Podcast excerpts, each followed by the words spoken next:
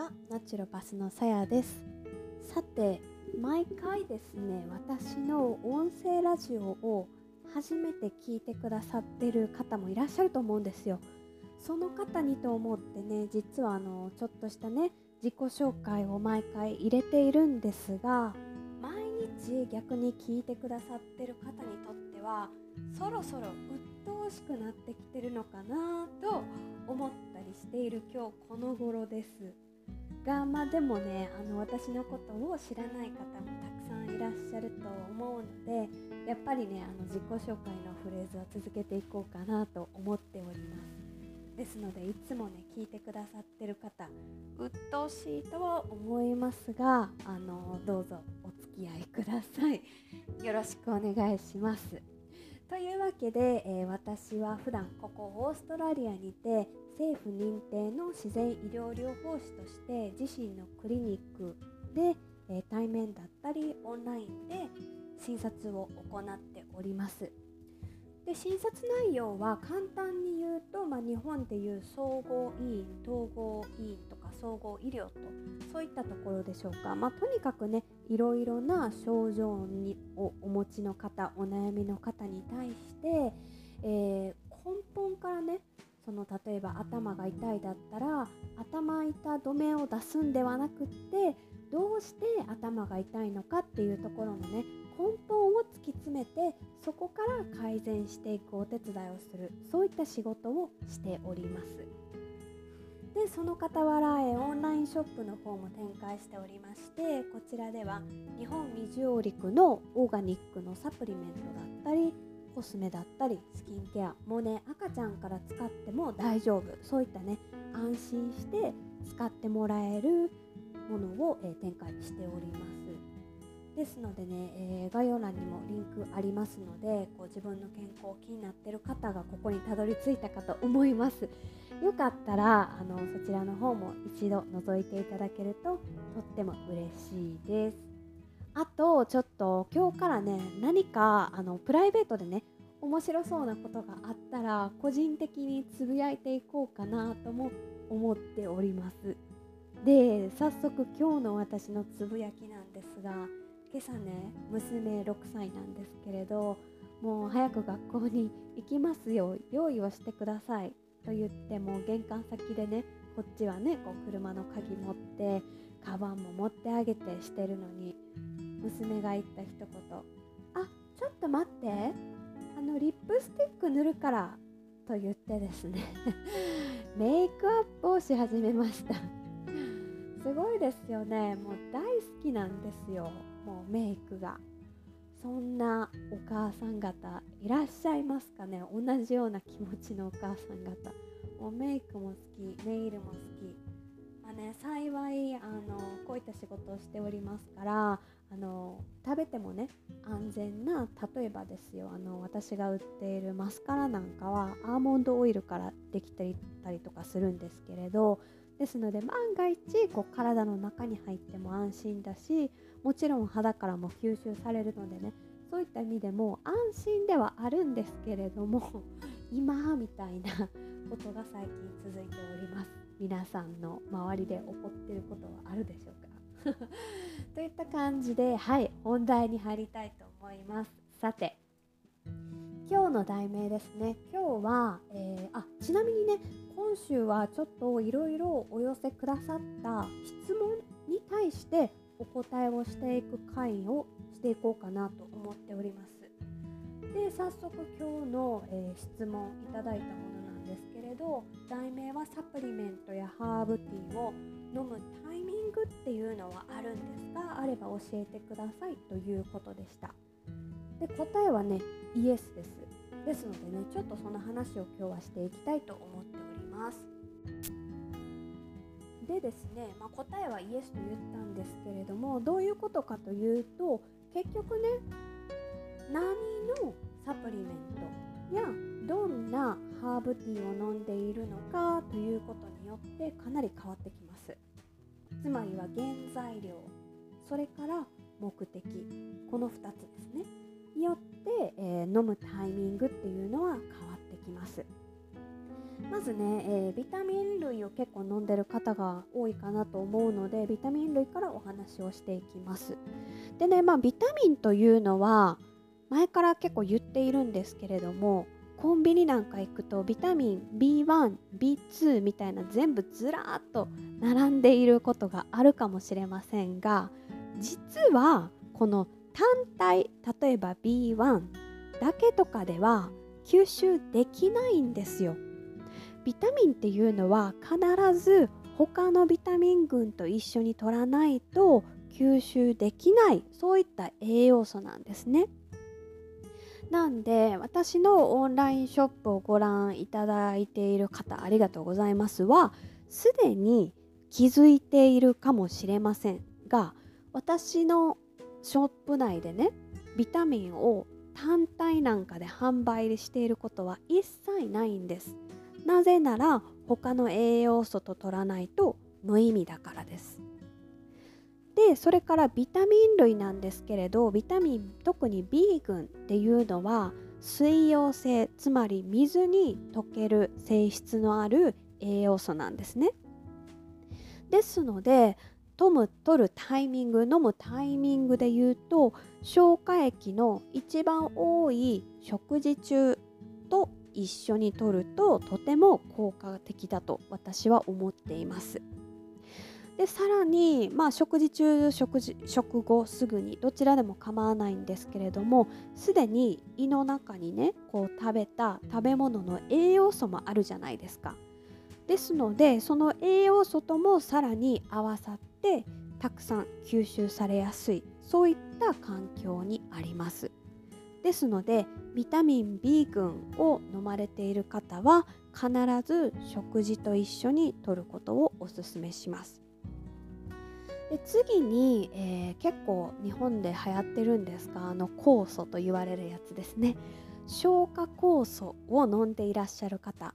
こちらは目的を考えればまあ分かると思うんですけれども食事からの栄養の吸収を助けるのが消化酵素ですから食前に摂ることをおすすめしています、まあ、食前だいたい30分前から直前直前でも大丈夫です。そのあたり食前がおすすめです。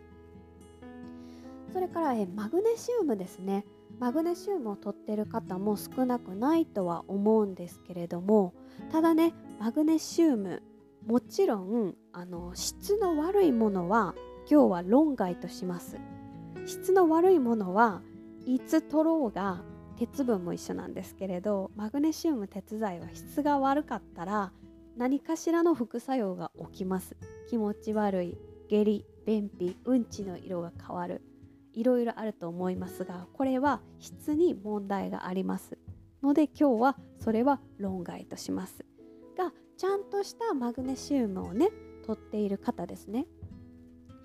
はですねちょっとあの実は性質上特にあの体が敏感な方腸内が敏感な方は体がちょっとびっくりしてね気持ち悪くなったりすることもたまにあるんです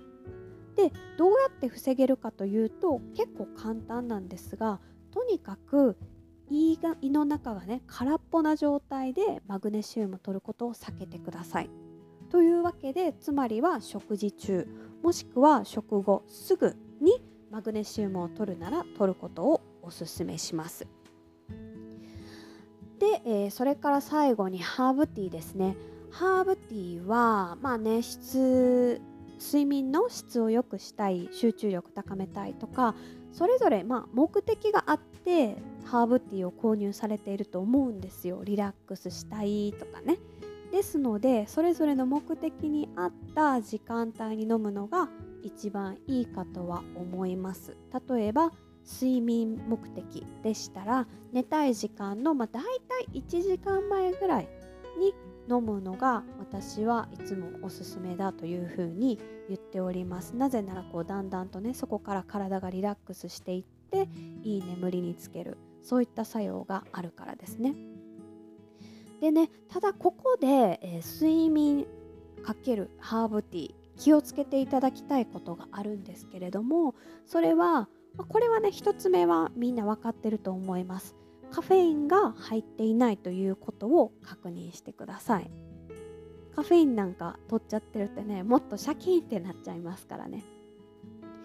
でもう一つなんですけれど意外と気づかれていないのが利尿作用のないハーブであるということを確認するということですね。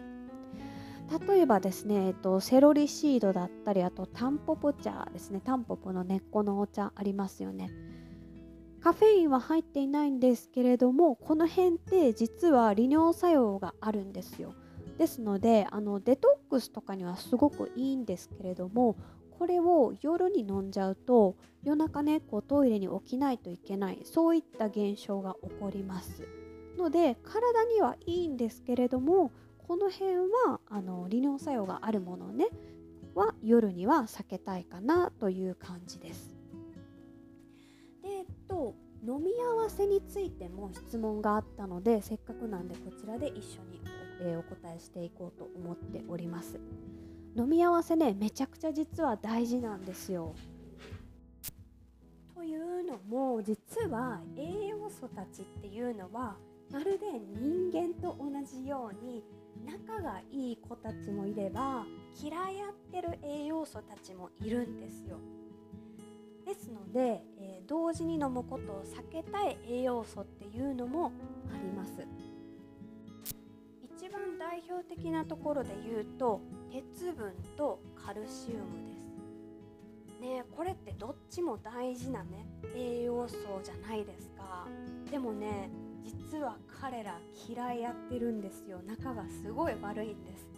なので、えー、ま特に大きな容量高い容量で飲む場合の話なんですけれどもその場合は避けたい栄養素です。ですので、貧血の方とかあと骨の健康のためにカルシウムとか言っている方あのよく材料をチェックしてみてください。あの両方飲んでもいいんですよサプリメントとして。ただし同時には飲まないでください。ということをお勧めしています。であともう一つだけ例を言うと亜鉛っていうミネラル聞いたことありますかね？こちらは特に免疫のアップにとか肌の健康に亜鉛が必要というふうに言われているかとは思いますが亜鉛とそれから銅金銀銅の銅というねミネラルが体には、え微量ですけれども入ってるんですよ。でこちらのね亜鉛と銅っていうのもまた仲が悪いんですね。で結構たちが悪いのがこの子たちの場合例えば、えー、どっちかがね多くいるともう一人はもう嫌だこんなとこ痛くないって言って体の外に出ちゃうんですね。つまりまあどっちかの量が多くなりすぎるとどっちかの量がすごく少なくなってしまうっていうシーソーみたいなそういう状態ですね。想像できますかね。でね今日この亜鉛っていう栄養素をちょっと例に出したかったかというとなんと日本人の成人の約70%もの人がねこれ亜鉛不足しているというふうに言われているんですよ。すごいですよね70%ほぼですよで何が言いたいかというと実際に私が診察をした患者さんの傾向を見るとこの亜鉛が少ない理由っていうのが実はこの亜鉛が嫌っている天敵の銅が体に多くなり多くありすぎるからこそあの亜鉛が少ないっていうねあのそういった傾向の方がすごく多い気がします。でこのね銅って微量とは言いましたけれども多くありすぎると実は結構問題でというのも精神的に結構影響がくるミネラルなんですね。すごくこう不安になったり落ち込みやすや落ち込みやすかったり逆にすごいイライラしやすかったりとかっていう風にかなり不安定になってしまうんです。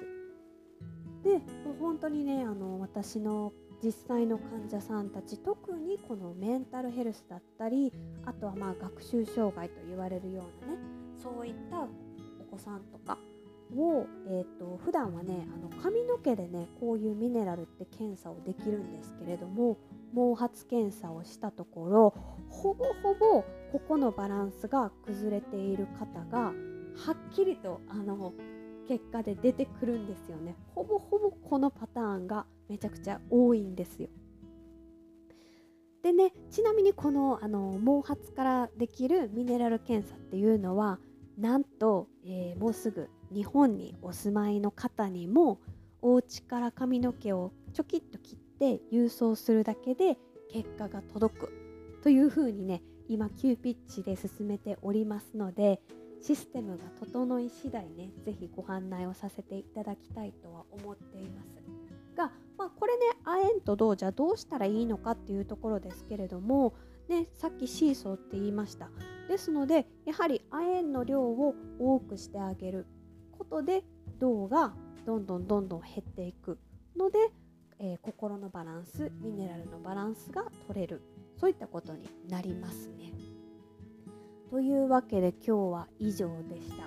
サプリメントやハーブティーを飲むタイミングはありますか？それからあと飲み合わせについても少しお話をさせていただきました。